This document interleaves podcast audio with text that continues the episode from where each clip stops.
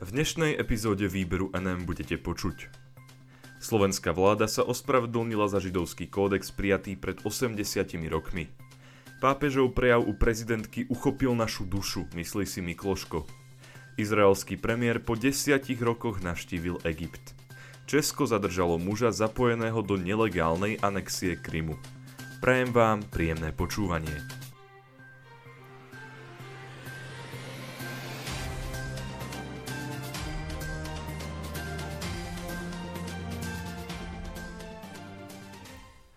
Slovenská vláda sa ospravedlnila za židovský kódex prijatý pred 80 rokmi.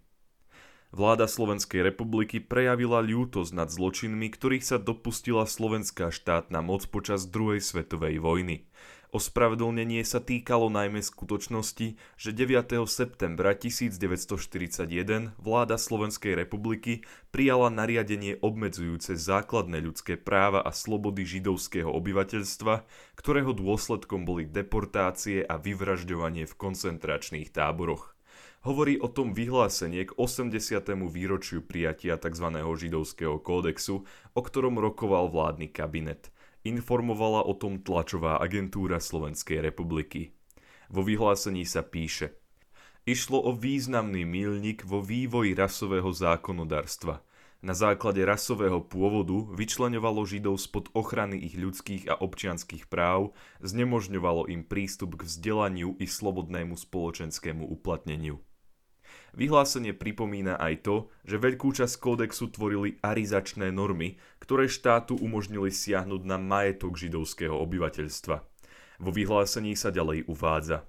Konanie vtedajšej štátnej moci odsudzujeme a vyjadrujeme hlbokú ľútosť nad touto tragédiou, ktorá postihla nevinné obete. V čase smutného 80. výročia prijatia nariadenia o právnom postavení Židov, známeho aj ako tzv. židovský kódex, si spitujeme svedomie za zločiny spáchané na našich spoluobčanoch, ktoré vyvrcholili deportáciami do táborov smrti. Židovský kódex mal 270 paragrafov. Tie obmedzovali počet židov, ktorí mohli pôsobiť v určitých profesiách, vylúčili židov zo škôl, čím odňali majetok. Zákony, ktoré vtedy prijal slovenský štát, boli dokonca prísnejšie ako zákony nacistického Nemecka. Vyhlásenie ale spomenulo aj tých, ktorí sa takejto legislatíve postavili na odpor. Uvádza, táto tragická historická skúsenosť rezonuje v našej spoločnosti dodnes. Vzdávame zároveň úctu tým, ktorí riskujúc stratu života či slobody sa postavili na odpor voči prenasledovaniu židovských spoluobčanov a vyslovujeme presvedčenie, že len pluralitná demokratická spoločnosť je schopná skutočne garantovať dodržiavanie ľudských a občianských práv. Vládny kabinet dodal, že vyhlásenie chápu zároveň aj ako záväzok Slovenskej republiky, že už nikdy nebude legislatíva zneužitá na dehumanizáciu občanov. Pápežov prejav u prezidentky uchopil našu dušu, myslí si Mikloško. Prejav pápeža Františka v záhrade prezidentského paláca uchopil našu dušu i charizmu Slovenska a tej by sme sa nemali vzdať. Uviedol to predstaviteľ katolického disentu počas komunizmu a bývalý slovenský politik František Mikloško. Prezidentka Zuzana Čaputová podľa neho vo svojom príhovore zvládla vyvážiť duchovné aj sekulárne témy. Zhrnutie príhovoru pápeža Františka si môžete prečítať aj na webe nm.sk.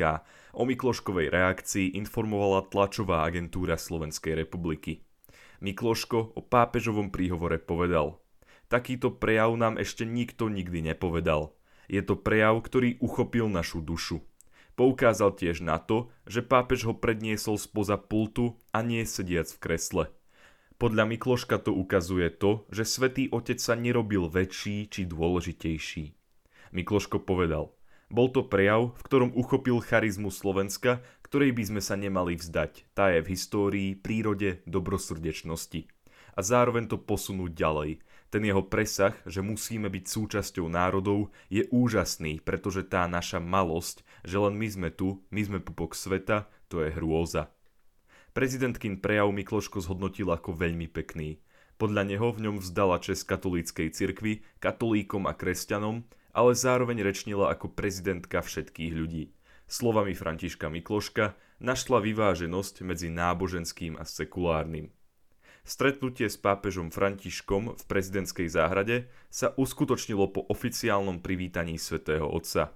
Zúčastnilo sa na ňom asi 500 pozvaných hostí z mnohých sfér politického a spoločenského života.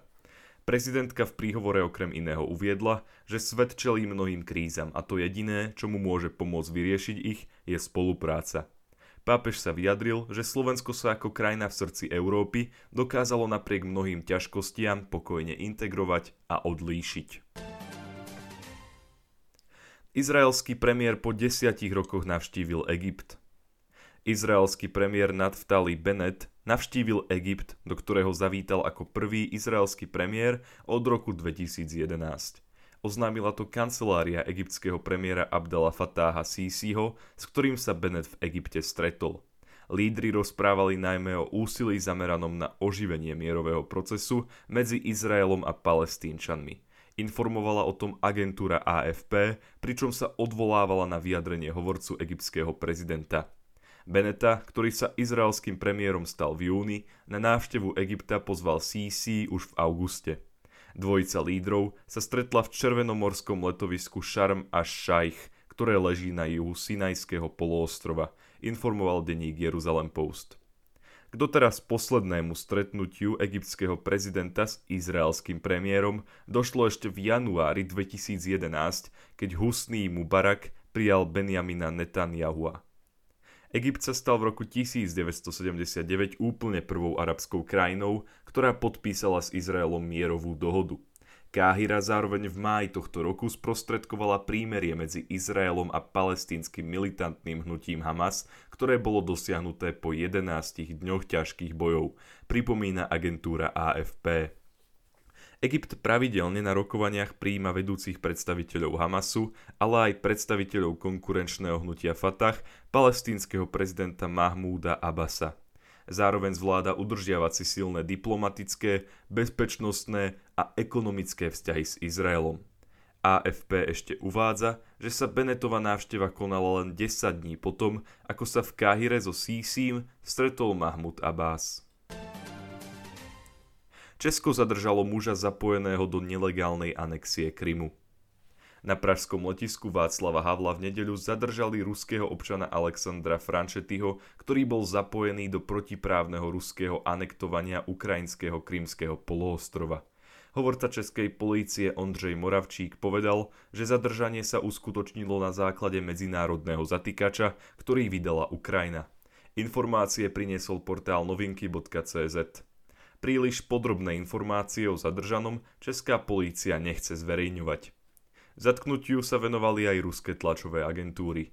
Tlačový tajomník ruského veľvyslanectva v Prahe Nikolaj Briakin pre štátnu agentúru TASS povedal, že ruskí diplomati sú v kontakte s predstaviteľmi českých úradov a s príbuznými zadržaného.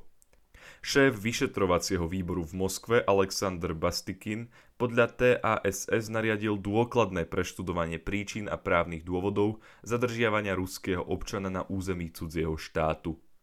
Vo februári a marci v roku 2014 došlo na území Krymského poloostrova a v meste Sevastopol potom, ako túto časť Ukrajiny ovládlo Rusko k protiprávnemu anektovaniu.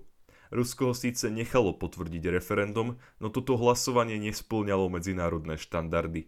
Výsledky neuznal Kiev ani väčšina západného sveta, teda ani Európska únia a Česká republika, pripomínajú novinky.cz. Podľa staršieho článku portálu irozhlas.cz bol Frančetý šéfom jednej z polovojenských jednotiek, ktoré v roku 2014 aktívne pomáhali pri anektovaní Krymu. V okolí mesta Sevastopol viedol rozviedkovú skupinu Severný vietor – do mesta mal Franchetti prísť dva dni pred vypuknutím konfliktu, teda 25. februára 2014. Potvrdil, že jeho skupina udržiavala spoluprácu s velením ruskej námornej flotily. Podľa informácií portálu irozhlas.cz má Franchetti od roku 2000 trvalý pobyt v Prahe, kde sa živí ako fitness tréner. Striedavo žije v Prahe a na Kryme. Ďakujem vám za to, že ste si vypočuli tohto týždňové vydanie výberu NM a dúfam, že sa budeme počuť aj budúci týždeň. Do počutia.